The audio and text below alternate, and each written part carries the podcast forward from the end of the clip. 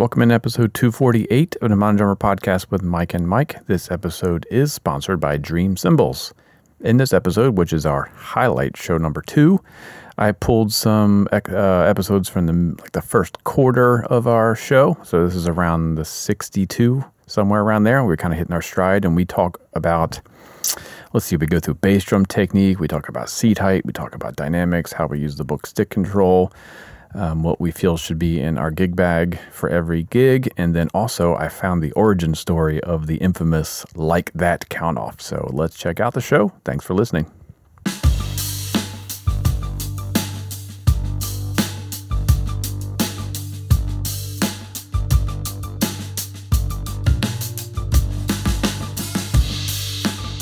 All right, so I wanted to talk a little bit about developing your bass drum technique, and I think you got a chance to see it yesterday, but on the Mike's Lessons Family Facebook page, which is our private page for our family, there was a guy there, and he was working really hard on his bass drum technique, and you could see from the videos, he put in the time on heel-toe and what he was calling the slide technique, and he was very frustrated. I mean, like, if you read that post, he seemed like quite pissed like, yeah. at himself, yeah. right? Yeah. And I felt horrible, and I, I, I immediately jumped in. I'm like, it's time for an intervention. Slow yeah. down. It's okay.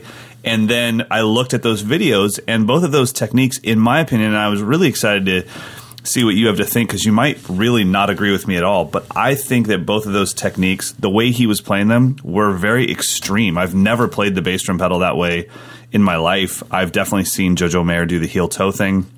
I've seen even my own foot do what I could assume people would call a slide, but it's definitely not a slide. I'm skipping, I'm hitting it once, and then I'm moving forward on the pedal and hitting it again. But he was doing it in very extreme ways, and yeah. I think if you start with technique and you predetermine this is the technique I'm going to do, it, sometimes it can be a little harmful because maybe that technique was developed by that other person because of their physiology. Uh, so I've just always thought in my head of trying to teach Shaquille O'Neal drums. I can't teach him with my techniques. He's got a size twenty-four foot. So we're, his body's going to have to figure it out. We still have to get the same result, but his body's going to have to figure it out. So what do you think about those two techniques and developing your bass drum technique?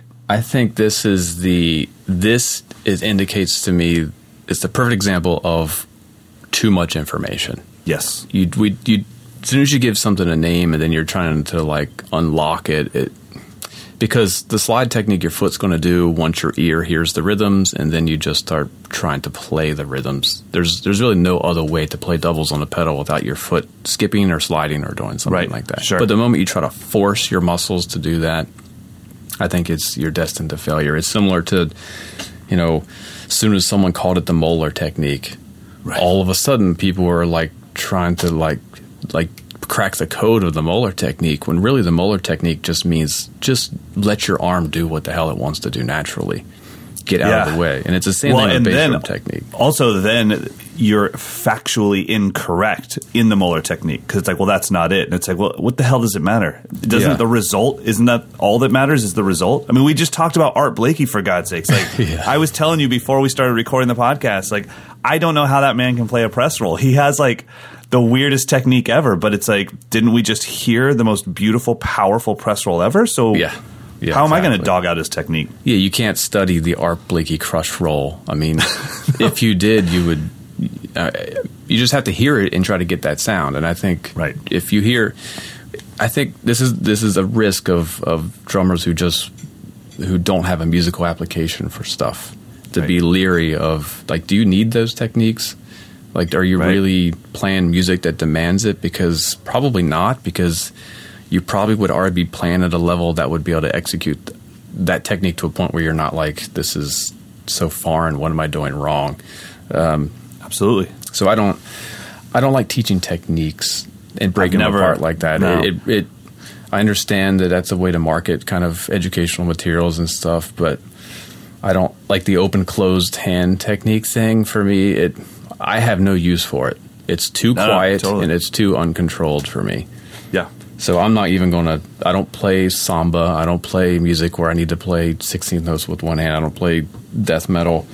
So I'm not going to practice the open-closed technique. And yeah. it's just like the heel-toe bass drum technique. I don't play sixteenth notes in a row, and for me, that's not powerful enough. I would just use a double right. pedal if I needed right. to do that. Well, and not to mention, if you were in a metal band, you wouldn't have to practice the open-close technique with your hand, because as you can't keep up with your band and you're forcing yourself to figure it out, your body figures it out. Yeah. I mean, that's where all these techniques... You have to think like, okay, well, who who made up the heel-toe technique? Whoever it was, it didn't exist until they made it up, so clearly they weren't following anybody's technique. Yeah. They just had to come up with something that made their foot be able to go digga-digga-digga-digga with one foot, and all of a sudden they look down and go, oh, wow, that's how I'm doing it. I mean, that's, yeah. for me, I mean, I've definitely been known throughout my career as having a fast single foot, and, you know, it's because... my parents couldn't afford a double pedal when I was a kid, so it's like, well, I'm not. I, I need to play Pantera. I, yeah. I don't know what to tell you. Cowboys from Hell just came out. I got to do this. Um, so, but I've never worked on my bass drum technique at all. My technique that I give my students, and the only technique I teach, is called the desired result technique. Figure out the desired result, f- work your ass off, and when you get there, look down, and you'll find out what your foot does. Yeah. But I never knew I skipped up the pedal until other people pointed it out to me. Yeah, like, hey, exactly. what's your foot doing down there? I was like, I don't know. I've you never even looked it. down. Yeah, you, you just do it. do it. Yeah. I mean, there's and been you, the one time I think that I've heard someone do something on the bass drum, like, wow, what the hell are they doing? And then I investigated, was Steve Gadd doing the heel-toe on the uh, Buddy Rich Memorial concert okay. thing. He, do, he just does like, but when he does it, it's a lope, and you can feel like an accent, unaccented kind of pattern. Right. So it has a musical application. He's just not sure. trying to cram out sixteenth notes and using this really strange technique. Right. He's trying to make it sound like a tap dancer, and he was right. a tap dancer.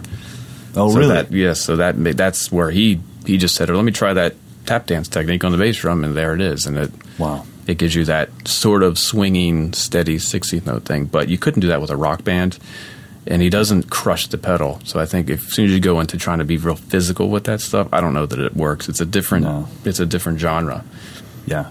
I mean, that's yeah. even when people say, like, oh, man, like, but Jojo Mayer does it. I'm like, I, I know. I've heard him do it. I've stood four feet away from him when he does it, and his bass drum is not hurting my ears at all. It's very yeah, pleasant. It's a very light so technique. It's a light technique. The other thing, too, is the underestimation of the time that has to be put in to get this. I would say from right-left kick-kick at forty B P M when I was younger to where I am now, right-left kick-kick for me is probably a, a two forty B P M as sixteenth notes around the kit, clean thing, without a lot of effort.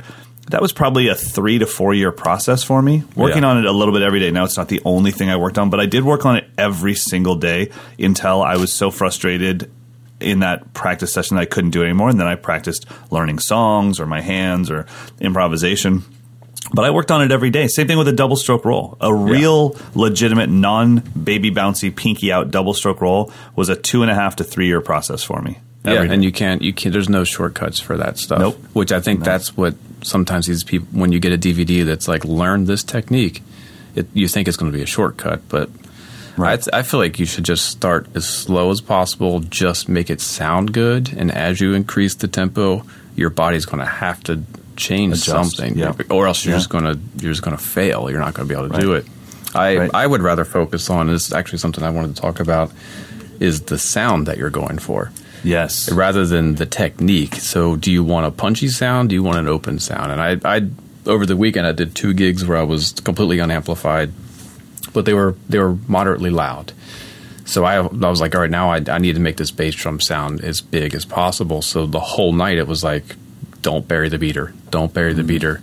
And I was using a pretty open sounding drum, so it was it was very apparent when I would bury the beater that I like lost all the power. Yeah. yeah.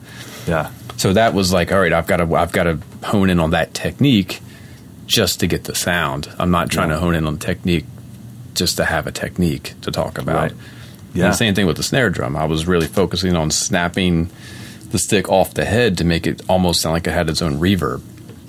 Mm, rather yeah, than, yeah. you know, crushing it, because it was a lot of just big backbeats. So it, it starts with a sound. I think it should always start with a sound. Totally. And you, you just have to be open to, you know, sometimes people come and see me at, at camp or something. That's really the only time, or clinics where people are seeing me play up close, and they go like, hey, you didn't you didn't bury the beater, or you did bury the beater, or you played that note with heel down. I'm like, you don't understand. I don't have a technique. Like, I have, I'm going for something, and whatever it takes to make that happen, that's what happens. Yeah. But I, I don't, I don't have rights and wrongs. You know, I mean, if I'm playing, uh, like Art Blakey, I might actually flex my arms a little bit just to get uh, stiffened up a little bit. I'm not yeah. trying to be slinky Bill Stewart, you know?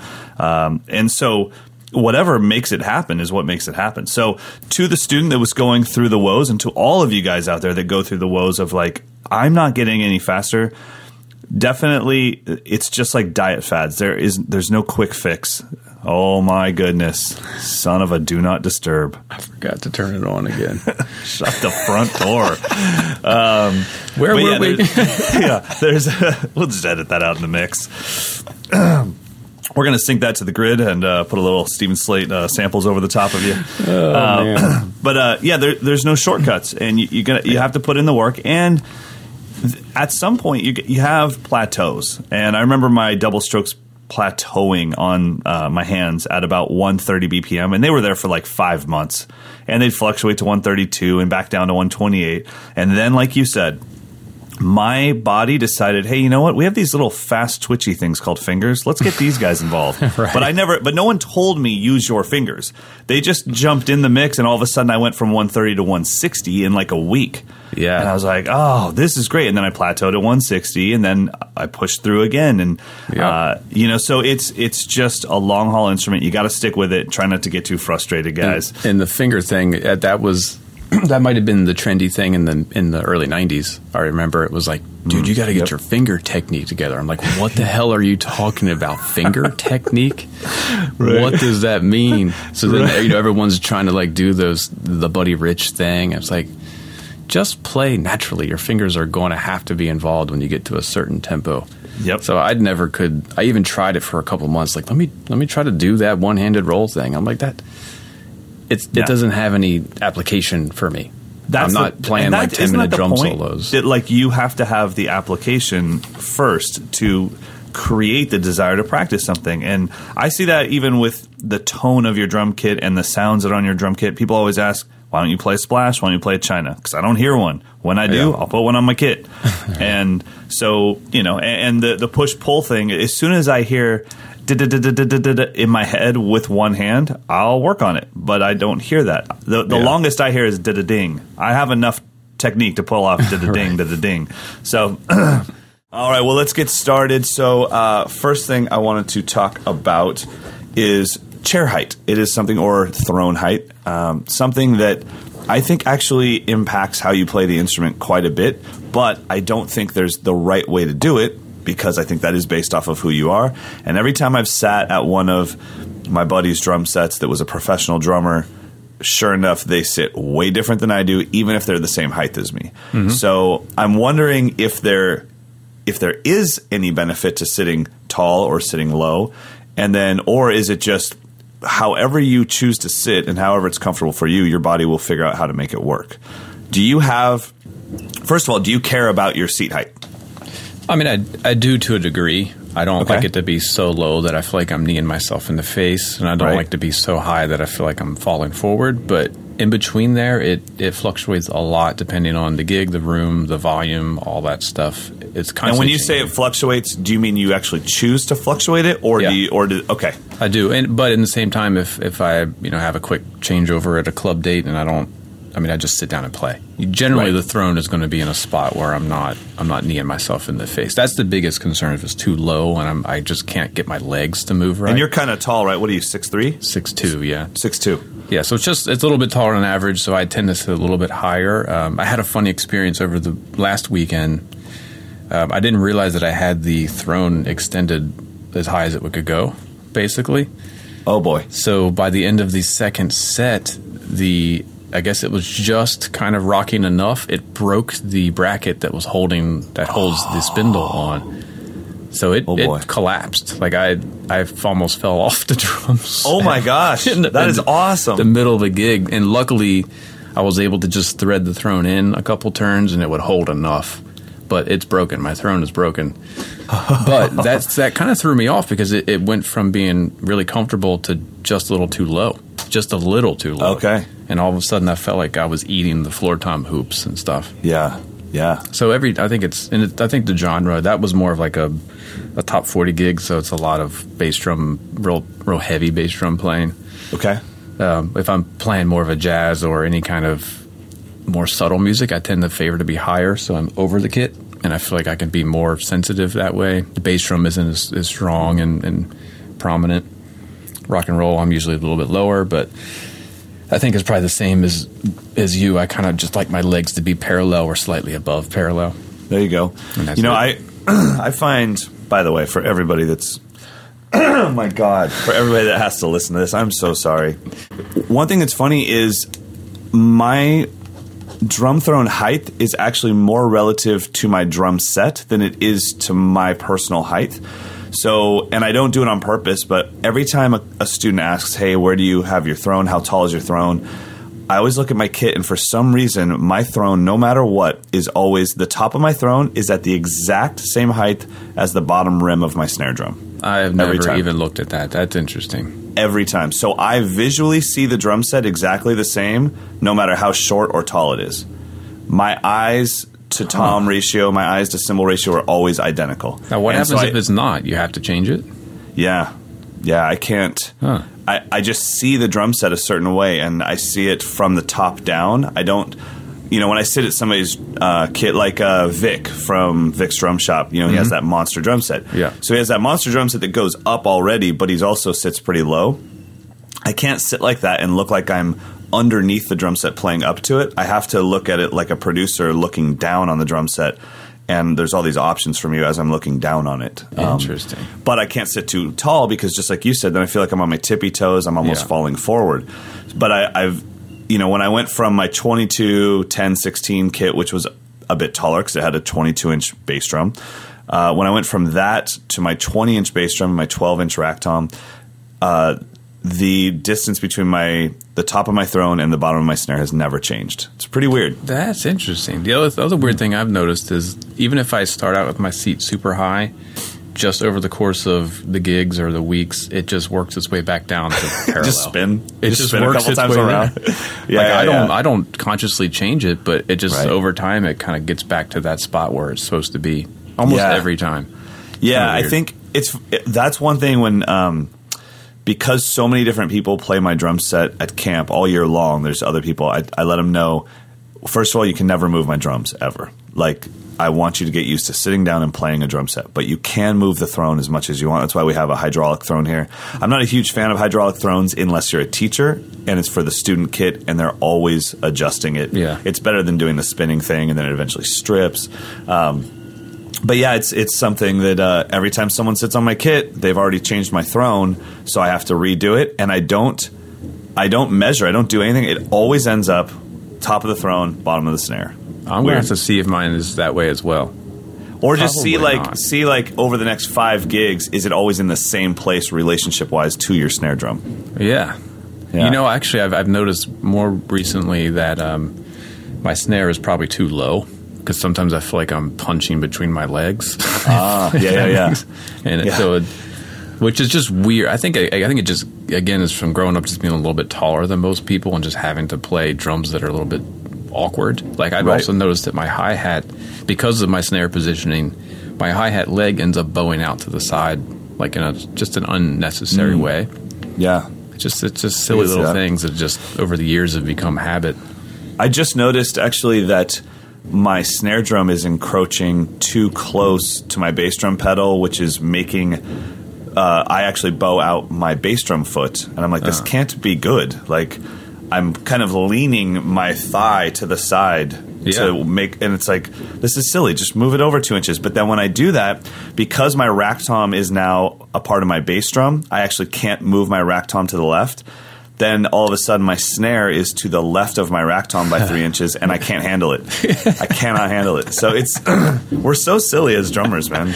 Yeah, we're uh, all quirky. That's why I p- always put the rack tom on a snare basket or something separate. Yeah, I'm actually going to uh, have Gretsch send me just one of their whatever those uh, rims mount systems are for mm. you know, uh, just because I want to get it back onto the. the crash cymbal stand so yeah. that I can move it in and out. So, okay, so last question on this. Do you have a preference as far as throne top? Are you a rock and sock guy? Are you a Carmichael guy? Um, or you just grab a throne? It, it doesn't really matter. I mean, the the kind of cheaper budget, thin, round ones, like, really beat my butt up in a, after a while. Like, I can't use those. Um, sure. I can use them for, like, a forty-five minute set, but if it's a three-set night, by the end of the night, my tailbone is just, just yeah. beating me up. So I prefer the, um, what do they call them? The bicycle seat, the, the, the oh, yeah. motorcycle yep. style.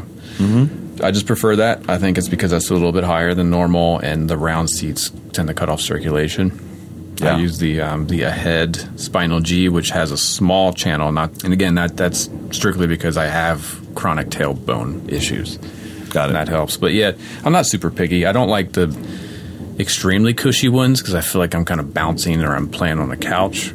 Right. But anything that's just kind of normal, firm, yeah, firm soft, but not too soft, not super oversized. You know, it's, I'm not that picky.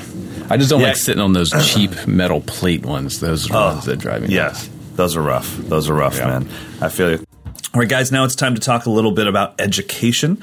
And in the newest issue of Modern Drummer, what is this? The uh, November, November issue. Yeah. yeah, with Will Calhoun on the front. Uh, you guys have a short article just called... Uh, dealing with the death st- stare, you're too loud. So this yeah. is when you play way too loud and you get the death stare from guitar player or singer guy, or even like we talked about the other day where you had a, didn't you have a friend where, or somebody was making the booth where somebody got fired because their drums were bleeding into the vocal mic? Yeah, that was, um, gosh, what the heck was it? It was very, yeah. What the yeah, heck? We were talking about the booths and... Oh, it was the the electronic pad. Yeah, or, yeah, the uh, sensory percussion pad. Yeah, that's what happened. The drummer got fired because his his snare drum was bleeding into the vocal mic. yeah. So so now you're getting the death stare from the vocalist and from the front of house guy. So I definitely went through this a lot. I came off the road with my band where it was a badge of honor to play as loud as possible. Right. All I did was try to break cymbals, break heads. You know, we would talk at the end of the night with the other drummers. How many sticks did you break tonight? Oh, I broke seven. Oh, man, I broke ten. And they're like, yeah, but you're playing those five A's. I'm playing three A's. And it's like, okay, well, I'll play your three A's tomorrow. It was a total badge of honor to hit like a monster. I went from that straight into the Sacramento State Latin Jazz Ensemble. Uh-huh. And so at twenty-six, all of a sudden, they're telling me, hey, uh, and I'm thinking I am playing quietly. They were like, that is unreal how loud you are. And we're playing in one of those, you know, we rehearse in the musical hall hall at the university, so it's acoustically yep. perfect, which is not perfect at all if you can't control your dynamics. Yeah, drums can it's get actually out of control. Yeah, quite annoying, yeah. So it's more for, like, singers, probably. Yeah, it's like a darn cathedral. So yeah. I'm like, dude, I can't, you can't hit a drum softer than I'm hitting it. And then I would see one of the students that grew up in... that didn't go out on tour after school music programs. And all of a sudden, I'm like, uh, that sounds flawless. And yeah. you're nineteen. Great. So I think one thing that a lot of people aren't doing anymore because of great in-ear monitors and great custom earplugs is they're not hearing the drums without headphones or without in-ears or without earplugs. They only hear it with the sound being muffled or at least bringing the volume down. Because if you have in-ear monitors... you bring the sound down by like forty decibels, and then you just bring it back up until you're happy with it. But that's nowhere near as loud as the drums actually are. Yeah, right. So have you ever gotten to a point where you're, I mean, have you always been on top of your dynamics, or do you hear drummers when, when you're playing gigs that are just way too loud and they just don't recognize it? It happens, um, unfortunately, too frequently. Um, okay. For me, because I came up in orchestras, it was more the badge of honor was, can you play that snare drum so quiet that the conductor has to ask for more of it? That was that was yes. more of the challenge. Like, we would literally sit outside the rehearsal room and see who could buzz roll quieter than the other guy. Like, that was kind of our, you know, our geeky dynamic battle. But uh, so on the flip side of that, when I go to play loud rock music, I feel like I'm really having to push beyond my comfort level. Um, but it's also interesting because I, I, I've said before, I host these like open mic jams. So, and I purposely bring cymbals that are dark and kind of dry and controlled because we're playing in a small bar. And I know, I know cymbals are the first thing that's going to make people's ears bleed. And that is almost to a T the, what separates the guys who sound good from the guys who sound bad is how hard they hit the freaking cymbals. The kick drum, you can smash the kick drum. I mean, I've had guys bend the beater on my bass, bass drum pedal. And it doesn't matter. The snare drum, you can go a little nuts if you hit rim shots. But cymbals, if you crash the cymbals too freaking hard, everyone in the room, yeah. you can see them grimacing. Yes, and I've had absolutely. people come up to me while you know while I'm sitting in the audience and someone's sitting in and say, "Why did you bring those cymbals?" I'm like, "Well, trust me, those are the quietest cymbals I own, first right. of all. So, and I own a lot of them. So yeah, it's, yeah. Like, like I, ch- I chose those knowing that people were going to come in and, and hammer fist them. So that is for, it's for me, it's it's less about the overall volume, but the the inner volume of what you're actually playing and right. knowing what each instrument can do. Um, you know, because the bass, like I said, the bass drum just isn't going to offend anybody unless you're playing double bass and and. Going but no, I mean, people like it's actually a pleasant feeling having that thing kick you in the chest. So right. people enjoy it generally as long yeah. as it's not insane. And the snare drum, if it's cranked and you're hitting rim shots, that's going to make people wince. But so I think tuning also plays a part. Like in bars, right. I always detune the snare quite a bit further than than most people would like, but that just makes it less, you know, less abrasive. Right. Uh, that's one thing I get complimented on the most is that I, I don't play that loud. It's not because I don't play loud. It's because I bring the right gear and I make sure not to hit the things that annoy people too hard. Yeah, yeah. I mean, cymbals, you're right. It, it, they also, at some point, overcrash where it almost feels like they're distorting in my ear, where I'm like, oh, man, yeah, my cymbals don't sound like that. Like, why are you doing that to that?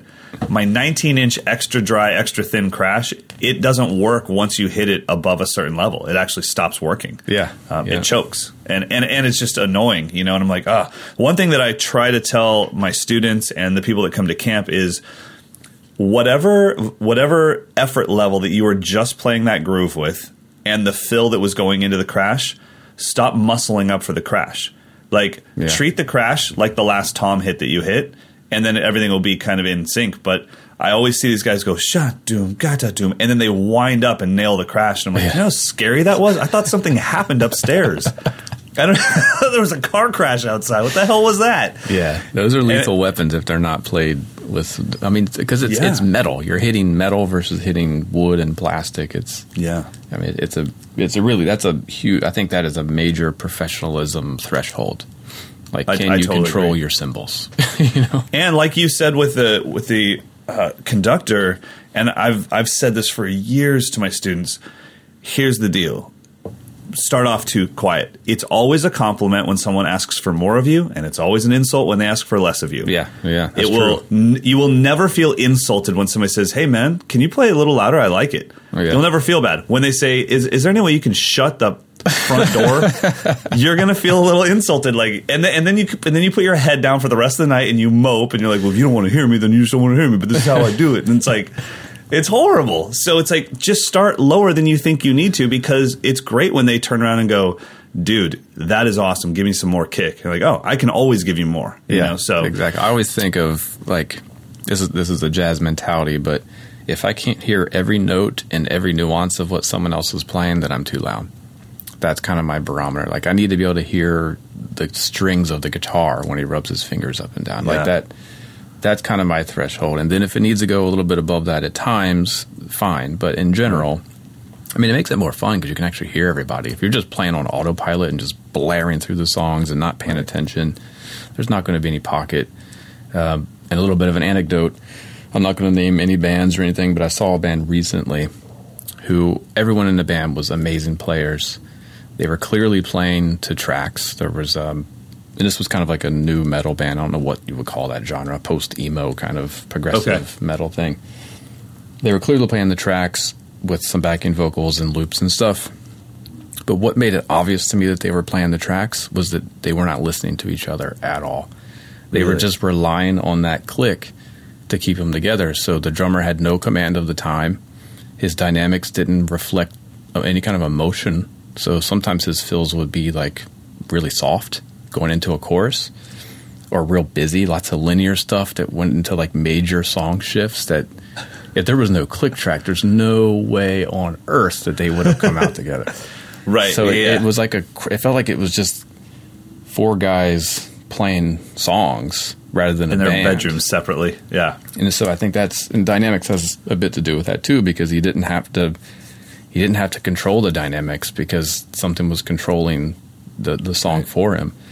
Um, so I mean, I'm seeing that trend more and more, and it's kind of frustrating because it doesn't it, it I mean, yeah, they sound more professional because they've got tracks and everything, but it doesn't sound like a band. It doesn't sound cohesive. And, right. and I blame the drummer mostly because he's not commanding the dynamics, he's not commanding the time, and he's then throwing in stuff that really shouldn't be there. It's not like a Vinny right. thing where you know he's he's on the ball. This is like, well, the click's there, let me try some crazy stuff. Yeah, you know, yeah. And we're going to always I'll, be okay. I'll fudge it at the end because I'll yeah. get out on the one. There's a there's a higher pitched beep coming after three right. of the other ones, and it doesn't make yeah. for a good. Like I didn't feel like bobbing my head or anything. It was just kind of right. like, yeah, cool, they sound good. You know, yeah, but it didn't. Yeah, hit there's me. Nothing there. Well, that's the thing is, I don't think enough drummers and musicians in general associate they associate dynamics with like.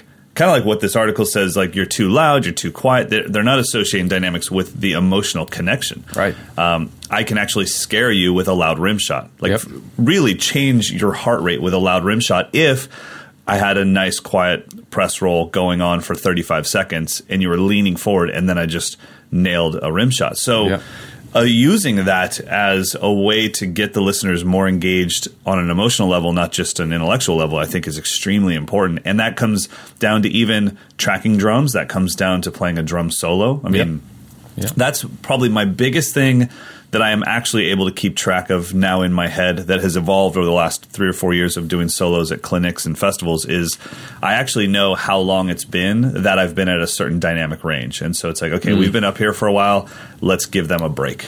Yeah, and interesting. And let's bring that down. Uh, and so the two things that I'm always aware of right now is overall dynamics or overall volume level and then overall density of the notes. So I know like, all right, I've been playing pretty busy. Mm-hmm. Let's back it off, give them some core notes on the ride, re, you know, cleanse their palate and build back up to something else. Yeah. So, which is also dynamics. I mean, that's in a way like right. we talked. Well, now that we, yeah, yeah. now that we learned what dynamics are after yeah. a combined sixty-five years of drumming. And I think the other, the other point that is, is worth emphasizing is if the dynamic is inconsistent, that also just sabotages the emotion. Mm-hmm. Like you, if yeah. you're playing strong rim shots and then every third one is is soft, I Man. mean the groove's gone. And isn't that like the biggest compliment that we hear of the drummers we love? Josh Freese, Aaron Sterling, Matt Chamberlain, like ah, it's so consistent. I never have to do anything to the snare. Every snare is exactly the same. Exactly. You know? I mean, you could look at them on the computer and see that the spikes are almost exact same height every single time, and that yep. just makes it sound better. So Absolutely. You can be playing softly, you can play it loud. So that's that's also a dynamic thing that I think separates professionals from, from good drummers. Yeah. Is and I th- I think even non-musicians, I think human beings can detect inconsistency, whether it be in dynamics or in yeah. time. It's they don't like, know why; it just doesn't feel right. Exactly, exactly. They don't know why, but they can just feel like, yeah, I can't really, I can't commit to this because something keeps changing, even if it's subtle. So I, I think that's a. A huge uh, thing. And, and we need to talk about uh, – I had a great long, long talk yesterday with the uh, A and R and the head of Audio Technica about this exact thing uh, mm-hmm. that I, I do want to move to a two-microphone setup, and I wanted to make sure that I had the best mics possible for that. And I said I think the next step in my journey is that my – my dynamics are under my control, not my mixing board's control. Yep. And I can only do that with a two-mic setup where if I want the toms to be louder, I'm going to have to play them louder. And yeah. if the cymbals are too loud, the cymbals aren't too loud. I'm playing them too loud. Yeah. Uh, so I want to talk to you probably next week or so once I get it. They're sending me out a new microphone that just came out. It's got like the largest diaphragm uh, on any mic they've ever made, and cool. it's made for picking up a full piano, a full drum set. Nice. Um, so, and it's not cheap, but my thought is, okay, but if you only had to buy one mic instead of seven mics, then it's going to be around the same. So I'll let you know about that later. Later. So yeah, so we didn't, uh, I mean, talking about actually specifically practicing dynamics, um, one thing that popped into mind, because I, I did a workshop, we talked about it before, a recording workshop at Peabody. Mm-hmm. And that was one of the things they were asking me, like, you know, what do you do to to make sure that the drummer in the studio feels comfortable and they can, you know, deal with the dynamics of the song. And I say, I told them, make sure that in the headphones, the overheads are the loudest mics because they're that way you're going to hear the cymbals. So you're not going to get that muffled, uh, you know, muted cymbal sound and they just start yep. overplaying. So for, for drummers, it's the same thing. Put up one mic if you have it and just listen to that mic and then adjust your dynamics. That I mean, every room is going to have a different dynamic, every song, every cymbal. So you have to learn, like, well, what does this what does this song require from, from the, the cymbal dynamics versus the drum dynamics? And yeah. just having one mic up there and make sure the level is pretty, you know, dominant so you can hear it. You're going to learn, all right, every time I hit that crash, it's just jolting me in the eyeball.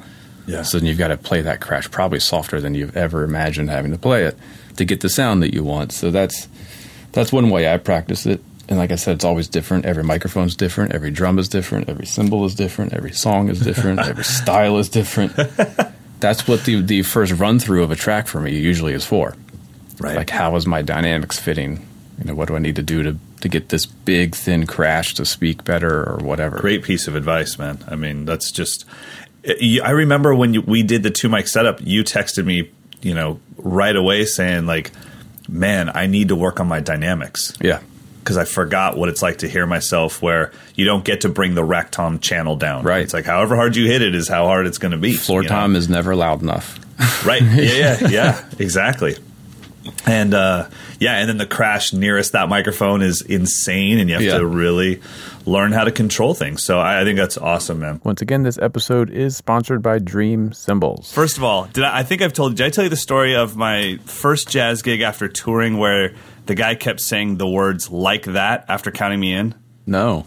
So, so okay, so I get done touring, and I've been on the road for six years playing nothing but rock shows.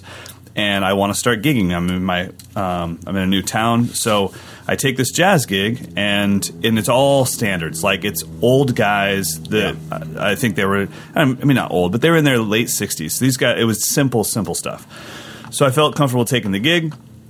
Get there, the first thing they do is hand me a double X L Hawaiian shirt, and I was like, oh yeah, baby. boy, here we go. Here we go. So it's like, all right, it's whatever. California jazz. Yeah. So I was in San Luis Obispo. That was the town I moved to after touring. So I'm like, oh, my God. Here we go. Um, and I've got twenty-two kick, ten-inch rack, sixteen-inch floor, and pretty much Peisty Rudes is what I'm dealing with. Yeah, of course. Because uh, I just came off the road. So anyways, um, so we start the first tune, and it's just myself, a sax player, and a keyboard player, and that's it. So the keys guy's just playing piano preset, and they're both they both got the uh, the whiskey glass on their either their music stand or the or the piano itself, the keyboard. Nice. So I'm like, oh, this is gonna be a rough one. So anyways, guy counts me in. He goes one, two, oh, one, two, three, four, like that, and then he starts playing after the words like that. What? Yeah. So we were in like five and a half, four. So I came in right after four, and he turned around and gave me the worst look. And he was, and because I didn't know these guys, and I was like, well, that was weird. Second song, one, two, oh, two, three, four, like that, and then that's the downbeat. That can't and be I'm, real. I swear to God, and I'm looking over at the at the piano player guy, and I'm like, are you hearing this? And he's like, just hammered, looking yeah. straight down. And I was like, what the hell? And then when we had intermission, the guy came up to me, and he's like, what's going on with your time, man? And I'm like, are we talking about in the song? Because there, maybe there's some issues. I'm not the best. But are you talking about when you count me in in five and a half, four by saying the words like that after? That makes, I'm like, do you understand that if you want to say like that, you need to say it earlier in the measure? You have to say one, two, a one, two, like that, uh. But it was one, two, oh, two, three, four, like that. And he always said it exactly. Dude, it was the worst. Ah.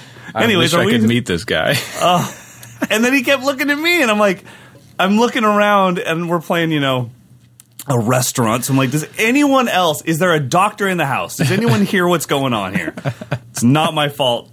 I keep coming in early. Anyways, it's clearly scarred me. I was twenty-six years old when that happened.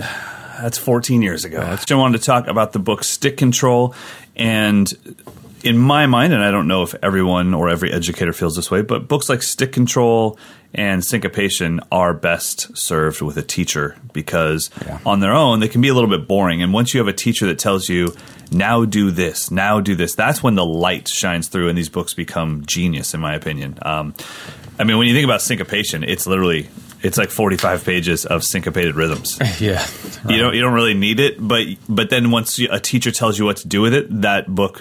It, there's a reason why I still have that book thirty years later, and I'm still getting use out of it. Because yep. every time I come up with a new ostinato, I'm like, all right, let me go grab summary one from Syncopation and see if I can do that with my left hand or whatever. Yep. So, so I know we've actually talked about uh, Syncopation and what we like to do with that book. So I wanted to talk about Stick Control. And I hate to say this, but I don't know who the author of Stick Control is. George Lawrence Stone. Okay.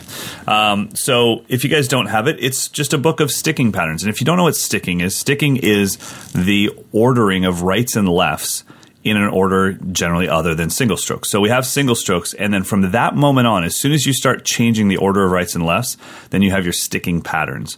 And that's where our paradiddles come in. All of our rudiments that don't have flams or... Uh, drags pretty much are sticking rudiments, and we're changing the order of rights and lefts.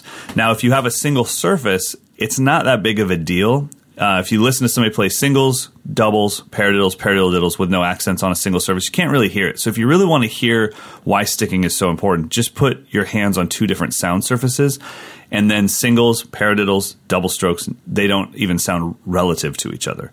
Um, all played at the same rate of speed. So it, it takes multiple surfaces to really get the point of this stuff. So Stick Control is an entire book of that kind of stuff. So I wanted to talk to you, Mike, about what do you do with Stick Control other than, let's say somebody can play the first couple pages. Yeah. What's, what's something you do with it to make it unique? Stick Control came to me after I'd already been playing about nine years.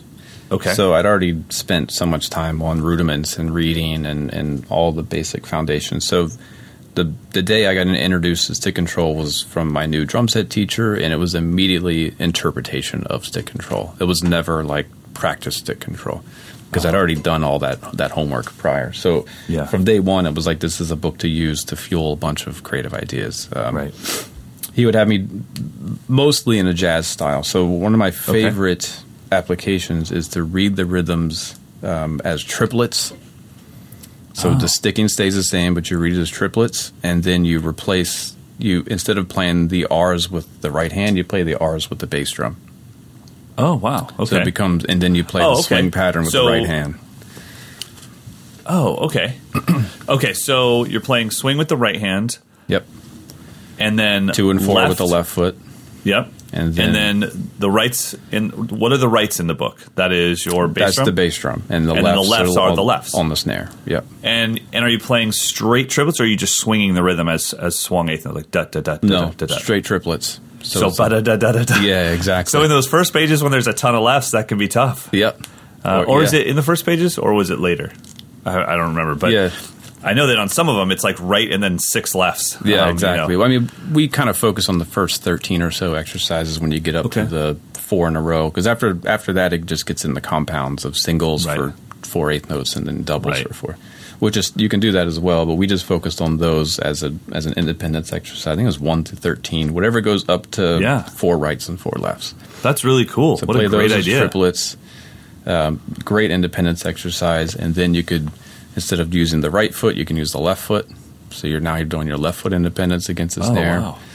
Uh, that was one interpretation. Mm. Another one that I f- thought was really fun was the the all the R's on the page are your feet, but the feet okay. alternate. So you start with the right the, on the first R, the second R you play the hi hat, ah. but the left hand still is still in swing, still triplets, still in swing, okay. and the left hand is still playing all the L's. Okay, so let me ask you this, because my drummer brain... I'm not in teacher mode right now. I'm in student mode, because I've never done this with that.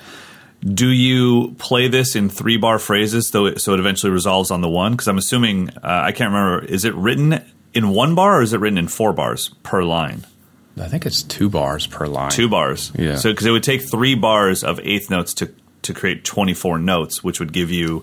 Um, which would give you two bars of triplets. Um, no, we we just played as four bar phrases, so just keep repeating the sticking until you get to the end of four you, bars. And okay, then, okay. Then switch, yeah. And then I got, cool, man. That's that's very. I, like I said, my brain would have to. I'd be like, where does it land?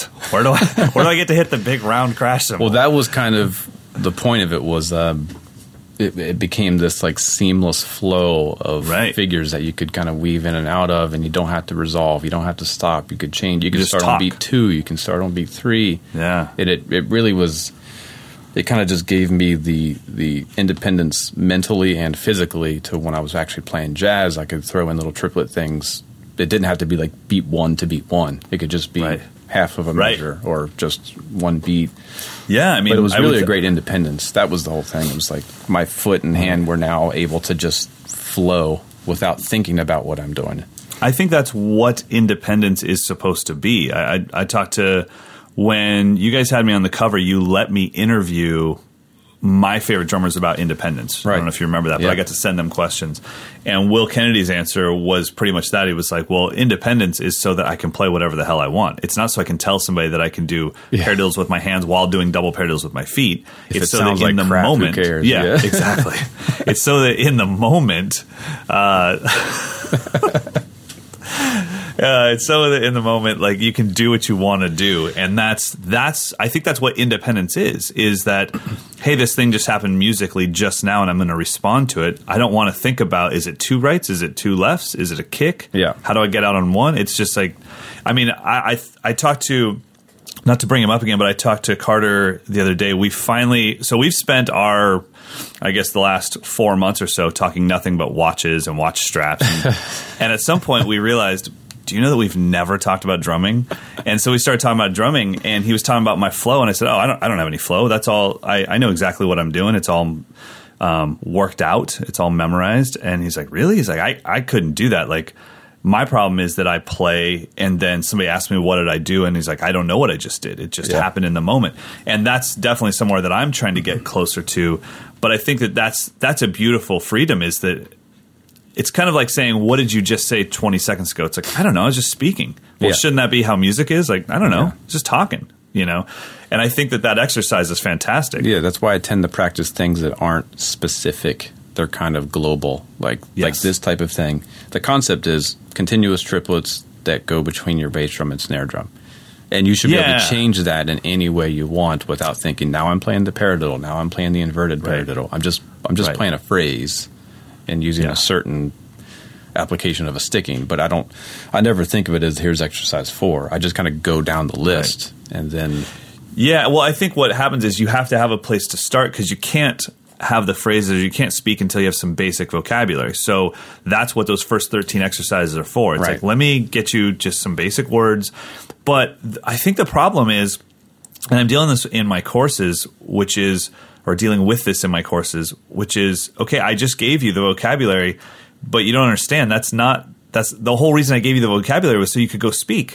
If yeah. you don't now spend an hour a day practicing actually trying to have a conversation between your left hand and your right foot, well, then then you're literally going to sound like somebody that's just learning Spanish. You're going to be able to say, where is the bathroom? My name is Michael. Yeah. But that, but you can't speak. Here you is just go, the paradiddle. Here is yeah, the blush. Yeah. yeah. De donde el baño? Uh, you know, and that and that's all you'll be able to do. So I think that that stuff is really important. So, well, I know for one of the things that I, you and I have talked about before, and I've done this with Stick Control, is replacing each right and left with a grouping of notes, so uh-huh. that right equals and left equals. And I think when I talked to you about it, you said it might be a Joe Morello thing, it might be an Alan Dawson thing. Yeah, I don't know I'm if we were ever... sure. Well, that was one of the things that, that my teacher shared with me as well, and he was a Morello student, so I can only assume okay. that, that that spawned from him. Like, play every right as a paradiddle and every left right. as something else. Right, yeah, yeah, sure. So, so yeah, so I used it in triplet form as well, but every right was right, left, left with an accent over the right, and every left was right, right, left with an accent over the left. So if you did oh, okay. right and left, you make a six-stroke roll. So the way that I have my students do it in the beginning is they have to say right out loud while playing the three notes. Mm. Right, right, right, right, right. The hard thing is they have to say left for the other one, which is right, right, left, but they're saying the word left while playing their right hand. Left, left, left, mm-hmm. left. So that takes a little bit of time. So we'll start with something like four of each. Right, right, right, right, left, left, left, left, right, right. Then two of each. Right, right, left, left, right, right, left, left, right. And then we get into even singles, which becomes a six-stroke roll. Right, left, right, left, right, left. and then we get to the good stuff. So a paradiddle becomes right, left, right, right, left, right, left, left, right, left, right, right, left, right, left, left. Bing, ding, nice. Da-ding, ding, ding. That's great. You know, paradiddle diddle, right, left, right, right, left, left, right, left, right, right, left, left, da-ding, ding. So, uh, so that's what I've done with my students with that is right equals left equals. And then I write out a bunch of right equals what. Yeah. Um, and that's, I think, the Morello thing. Yeah. And so, but for, for people that really have a hard time creating any kind of improvised flow in the world of triplets, this is literally my uh, concoction for them of like, okay, I, I can fix that for you and give you that vocabulary just out of these two chunks of notes. And then the uh, as soon as they get that down, then we bring in the bass drum. So right equals right, left kick, and mm. left equals kick, right, left. So I have a question and, about that yeah. whole process, because my uh, kind of completist perfectionist brain, when when I'm given those kind of assignments, I feel like I can never stop the practicing of it. Like right. it's, it's endless. Yeah, yeah, yeah. So when does it actually that was, that was a huge problem for me, was taking the stuff that I was obsessing over in the practice room and then having it actually become a musical statement. Yeah. Because you can and, go forever, and, and I've seen that happen with there's some guys, like some of that stuff gets so advanced, like you're you're superimposing hybrid rudiments over top of the rights and the lefts, and it becomes right. like, well, have I lost the original intention, or could I just right. invented exercises that didn't need stick control to do this? Right. Um, it's like a huge rabbit hole. I if, think that's why I haven't gone down the, and then you could do this, and then you could do it. Like I literally have left it at right, left, left, and right, right, left, and then right, left, kick, and kick, right, left. And then when my students are here at either for a private lesson or camp, they'll say, well, couldn't you, like you said, couldn't you do a paradiddle for the right and then right, left, kick, kick for the left? And it's like, yeah, but then we're it's never going to end. I have to end this at some point. And that becomes um, more of a mental game. Exactly. And so that for me, so what I just told you to do with stick control for me, and even what you did with it, that would fall into the first part of my practice. That's non-creative. It is set in stone. If you do exercises uh, one through thirteen the way that you talked about or the way that I talked about, there's nothing to discuss. You either do it right or you do it wrong. Yeah. The next ten minutes or the next stage of my practice is when I try to speak with whatever voc- with, with whatever freedom that exercise gave me. Then I try to speak, and everyone that has ever tried to do that will know you actually feel like you didn't learn anything. Yeah. You are paralyzed. You're like, but I can't do it. And it's like, that's because this part is hard. Yeah. It's easy for me to come out and play a P D F. Like recitals, they never scared me. I had sheet music. Just do what's there. Yeah. Solo, ah, God, you want me just to make stuff up? Wow. Yeah. Sure you don't have a P D F? So, so yeah, so that's the next stage of the practice uh, is, okay, I did these things. Now can I turn these things into a sound? There's no more right, left, right, right. None of that stuff. It's and I'm just singing. And once I can do that, then it then that, voc- that vocabulary has validity. It actually makes sense, and I'm using it. Um, and so yeah, so it's uh, like you said, it's it's tough. I think the hardest part is how easy it is to practice something that's set in stone. It's on paper. It's either right or wrong. Because you can either do it or you can't. And so like yeah. you said, it's a mental puzzle. All I got to do is solve this puzzle, and then I win. Yeah. When you have to speak, there's no one there to tell you whether you did it right or wrong. And and the kind of the catch is it takes so long to get just the physical and conceptual side down that right. for for a lot of A lot of people, especially students I've worked with, it's like that's all the time they have is, is to just work on that one one pattern. Yeah. And, and they then, still might not even have enough time to get that down. Yeah. And right. I'm thinking like, wow, when do we finally say, okay, be creative with it? I mean, that's like the most daunting task. Like take this really well, complex mental challenge and now remove that and just try to be speak. emotional while you're playing the drum. Yeah. I, I mean, it, you you know, you've been a part of the Mike's Lessons Family Facebook page forever. I know you've seen, like, people only complain about stage two. They're like, I don't know how to be creative with this. yeah. It's like, I know. It sucks, man. I'm with you. Like, wh- why do you think I, I sit on a drum set for eight hours a day and get nothing done? It's because I'm, I'm paralyzed by how hard it is to be creative. That why do you think I wonder at the Glenn Coaches of the world that just sit down and they pull springs out of a snare drum? I'm like, oh my God. Do you know, like, that I would actually have to practice that, and I'd have to write out exercises for pulling, pulling, you know, rubbing my fingernails on the yeah, side yeah, of my drum cell? I've got a live lesson idea for you. yeah, yeah, exactly. Spring okay. technique. It's like I, I, my brain just doesn't work that way. It's all everything I've ever learned was so I could teach it to someone else. So, so anyway, so guys, we're with you. As far as being creative with this stuff, when you learn something like Stick Control or Syncopation or any book that is set in stone, just know that let, let's even say that you're learning a, a groove out of Future Sounds. Do you want me to actually be able to watch you play and go, oh, cool, groove study number one out of Future yeah. Sounds? Or do you want me to say what I should say, which is like, oh, cool, were you into David Garibaldi back in the day? Like, yeah. It should be influenced by. It shouldn't. You don't just stop once you get it down. To me, that's the first step. That's non-creative. It's like I didn't take any creativity to learn David Garibaldi's groove. Turning it into something that I could be proud of and that I could take some ownership of, that took that was the next twenty hours. Yeah, so. I think it's something we've we talked about before is you have to get rid of your self-consciousness and your fear of failing when you're getting to the experimental stuff. Yeah. I mean, there's you know you're going to sound like crap the first time you try to be creative with this stuff. So I think you have to just let go of that and say, I'm going to sound like crap. It's going to take yeah. a long time. Think of how many how many years it takes a child to be able to say a sentence that's not just hilariously awkward. Exactly. And what happens? Years. Your parents laugh at you. Uh, you know, I mean, Victor Wooten talks about this. Like, your parents laugh at you, but you're speaking with pros from day one, right. so they, they coach you along the way. And... Yeah. You know, but the, the difference is that as children, we forget the embarrassment so fast. As adults, we hold on to it like it's just life-crushing. Yeah, and right. It's like, dude, you're going to be fine. I mean, I like I always tell people when they're here, I'm like, what do you think's going to happen if you completely train wreck this exercise? Do you think you're going to die? Do you think I'm going to cast you off the island? You are the weakest link. Like, nothing's going to happen. You're just go sit down. You're fine. Like, you just did what I did a million times. I've been through this so many times. I, I'm on this journey with you. It's like, cool. It'll be better next time. Yeah. That's it. Yeah. Keep keep at it. Let's talk about something important. Not that that wasn't, but gigging. And the reason why I wanted to talk about this, I wanted to talk about your gigging toolbox. And we've mentioned it in the past a little bit, yeah. but I want to narrow it down to must-haves. And I'm talking about physical things that you have to bring to the gig besides your kit, your cymbals. And the reason why is because, as you know, I don't really gig out a lot. And when I do, it's not gigging. I'm, I'm flying somewhere. Everything's already there for me. There's a whole crew to help set up. Well, last night I took my own kit to San Francisco for this event. I took my own cymbals, my own hardware. And then once the car was packed with kit, cymbals, and hardware, that's when I started to panic because I haven't gone out on my own in a while. And I was like, that can't be it. Yeah, what am I forgetting? Yeah, what, what am I going to freak out about in two hours when I'm setting up? yeah. So then I was like, oh, they might have hardwood floors. Let me go, let me go back upstairs and grab a drum rug. Yeah. And then I get down and I think, yeah, but this drum rug isn't all that tacky, so... the whole thing's going to scoot. Let me go back up and get a roll of gaff tape.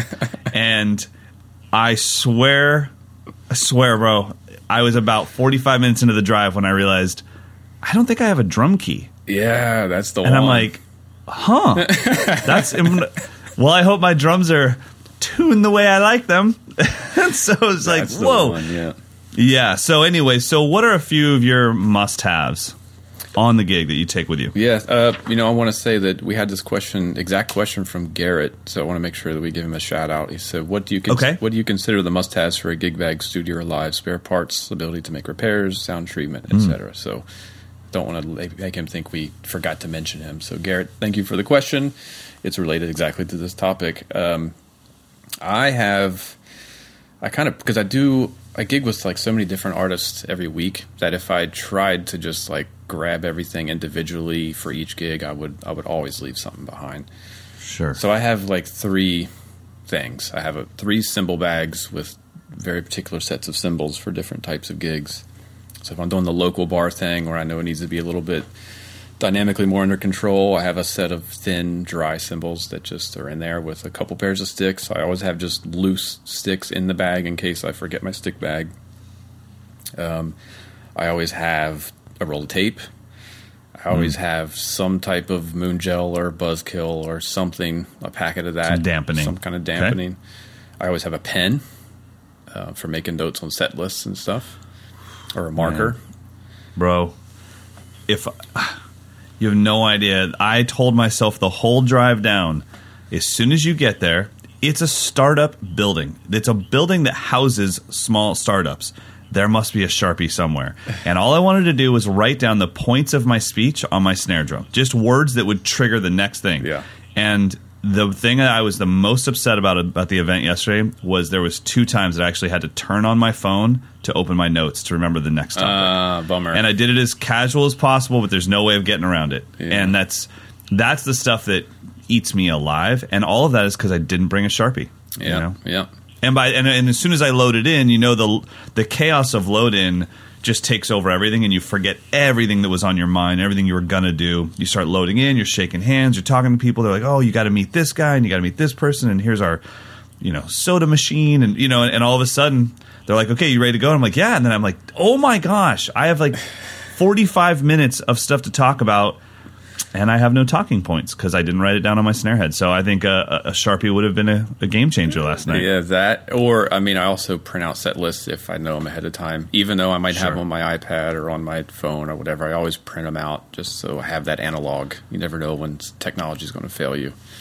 Yeah, the, by the way, the talking points are sitting in Amber's office. Uh, I printed them yesterday before I left and I didn't get them out of the printer. So I I took things to the whole next level yesterday. Really crushed it. So, I mean, did you feel like you were naked not having your notes? A little bit. Luckily, it's when you're giving a speech like that that's really based off of your experiences and your history in creating uh, a business almost by accident. I mean, there, there was no plan going in of like, well, this is how we do business. So everything was really my experiences. So I felt a little naked, but luckily it's easy to talk about your own past and your own history. It was just more or less my fear of getting in the car, opening the notes, and being like, God, that was such a key point. Like one thing that I could not – I I remember it was like, okay, this is so important. I have to talk about this. And I felt that it was missing in the speech because I, I knew there was something missing. And I opened my notes, and then there was this thing that just said social media, credit, and debt. And that was like – a twenty-minute chunk of my speech. I mean, it was a huge portion of my speech is about what I consider to be social media credit and debt, and that's literally how I base everything I put out on social media. And I think it's an original thought, and I don't think a lot of people understand how important it is. So I was really happy I had the notes, but I just wish it would have been written on my snare drum because they couldn't see my drum set. And I could have just been like, now, and then casually made my segue. But instead, I was like, hold on real quick while I thumbprint my phone to open up the notes page. Like, ah, oh, good God. Amateur. So, totally, totally. And that's the thing. It's like, I, I'm actually, I do this. I, I mean, the drumming is, God, the drumming was a train wreck, buddy. We, we need to talk about that. Um, there's a huge lesson I learned last night, so we definitely need to talk about that. But anyways, um, yeah, so that's I, I wish I would have had a Sharpie. All right. Well, where did I leave off? So I had an ink pen. Sorry. So you have your pen. Uh, we both agree you have to have a drum key. Oh, yeah, drum key or some kind of multi-tool. I like the uh, Cruise Tools multi-tool, which is a it's like a like an Allen wrench, but it has an Allen wrench, it has a drum key, it has a screwdriver, I think it has scissors. It's almost like a Swiss Army knife. Okay. So that's kind of my, you know, if, if something breaks, I can fix it. Or some kind of a, a wrench, like the Gibraltar wing key. Like I said, I've mm-hmm. got several cymbal bags. Each one of these has like a different variation of this kind of tool in it um, that I've I've gotten over the years. So I have like some kind of a wrench in case the hi-hat stand just strips and I need to really crank it down or whatever. Um, sure. A spare hi-hat clutch. I usually have that, especially for the, the stuff I take around Manhattan because none of the house kits have clutches. I have a bag of felts oh. and washers because none of the house kits have felts or washers. It's just straight metal, metal yep. cymbal stands. Um, what else do I carry to every gig? Uh, metronome, Doctor Beat, or some other thing. I have a Korg Beat Lab, which is great. So those are always in my, my bags. Um, Stick bag, of course. Um, what else do I always carry? Uh, Let me ask you this: where are all these tools housed? Do you put them in the hi-hat pouch of a stick or of a cymbal bag, or where do they all sit? Yeah, pretty much in that zipper spot in the cymbal bag, or or it's Velcro okay. or whatever. Or for for the setup that I need that has a little bit more intricate stuff, or I need to take like a an X hat because it's and I have to take an S B D S pad and all that. That is one of those bigger. Uh, protection racket rolling cases, which I think we talked about a few months yep. back. So in that, I can hold everything. I can hold sticks, cymbals, hardware, bass drum pedal. Uh, I always take my own pedal. But normally mm. in my bass drum pedal bag is where I throw all this stuff. A bag of felts, a bag of washers, an extra clutch, right. the tape, the metronome, the muffling, uh, ink pens, markers, set lists are usually folded up. So I usually stuff everything in the bass drum bag, bass drum pedal bag. Man, you are you are prepared. Well, I've done, I, I mean, when you've got to play like right. one gig on Wednesday, one gig on Friday, and they're totally different, I know I would yeah. forget something crucial for one of those yeah. gigs, so I have to. Have yeah, and all you have to do is forget something crucial once, and th- once, and it changes everything. Yeah, and that's exactly. That's all of all of the fear that I had yesterday uh, while packing up wasn't because thinking like, oh my gosh, I'm going to. I hope I don't forget anything. All that fear was based off of I remember when I did forget something, yeah. and and it's always. I mean, I've never forgot. I mean, I guess forgetting a drum key. By the way, I did have one. Um, it was it was in it was in my cymbal bag. So in my cymbal bag, the one thing I did have was I had like four pairs of brand new sticks. I had, uh, and I brought both pairs. I brought maple and hickory, depending on if I got there and it was a super loud room, then I'd play with my maple sticks. Uh, I had a drum key. I had a TuneBot mm-hmm. just in case the drive really changed things and I just couldn't get my drums to sound good. I didn't even have to use it. Um, but all of that fear is based off of forgetting something in the past. And the one thing that I've forgotten more than once is a throne. Oh, um, yeah. That sucks. Yeah, I don't know why. And that really sucks because you have to use like an office chair yeah. or a bar stool. And I, I I know that it seems like, well, just use a chair. It's like you don't understand. A throne is a very specific thing. And the whole night you just feel weird. Yeah, you, you feel know? like you're playing um, a kid's kid or you're like the Jolly Green Giant or something. Either way, yeah. yeah. You're never quite comfortable. So, but yeah, luckily remembered everything and uh, and everything was good. Gaff tape for me is just... It's non-negotiable. I have to have it because yeah. I can do so many things with it. It could be as simple as taping a set list down to the ground, or it could be as crucial as taping the entire drum rug to marble floors. Yep. Um, it uh, it could be it can be my muffling device, obviously. Yep. Um, and so yeah, so gaff tape is the non-negotiable for me. Drum key and and TuneBot, you know. And I'm not a, a advocate of the TuneBot for. I mean, I'm not endorsed by them, but. It's just one of those things where sometimes when I'm in a pinch and I can't get my drums to sound good, I like to have something that reassures me, yeah. you know, that's that I can trust more than I can trust my ear. Yeah, I carry so. that too because it's it's a lot of times I'm I'm going out of town and I'm playing someone else's kit and they probably haven't touched it since the last time I came down to play it. So I take that with me just, you know, but as we're setting up, I just make sure all, none of the lugs have backed out too far or whatever. Right. And I'm not sitting there like, you know, t- tapping and tuning for an hour. I just... Just get the right. pitch right. It takes two minutes, and we're, we're ready to roll. Yeah, and sometimes there's just a lot of ambient noise where I really can't hear what the heck's going on. So uh, the TuneBot can filter out those pitches. So so a tuning device in general is, is always good. So awesome.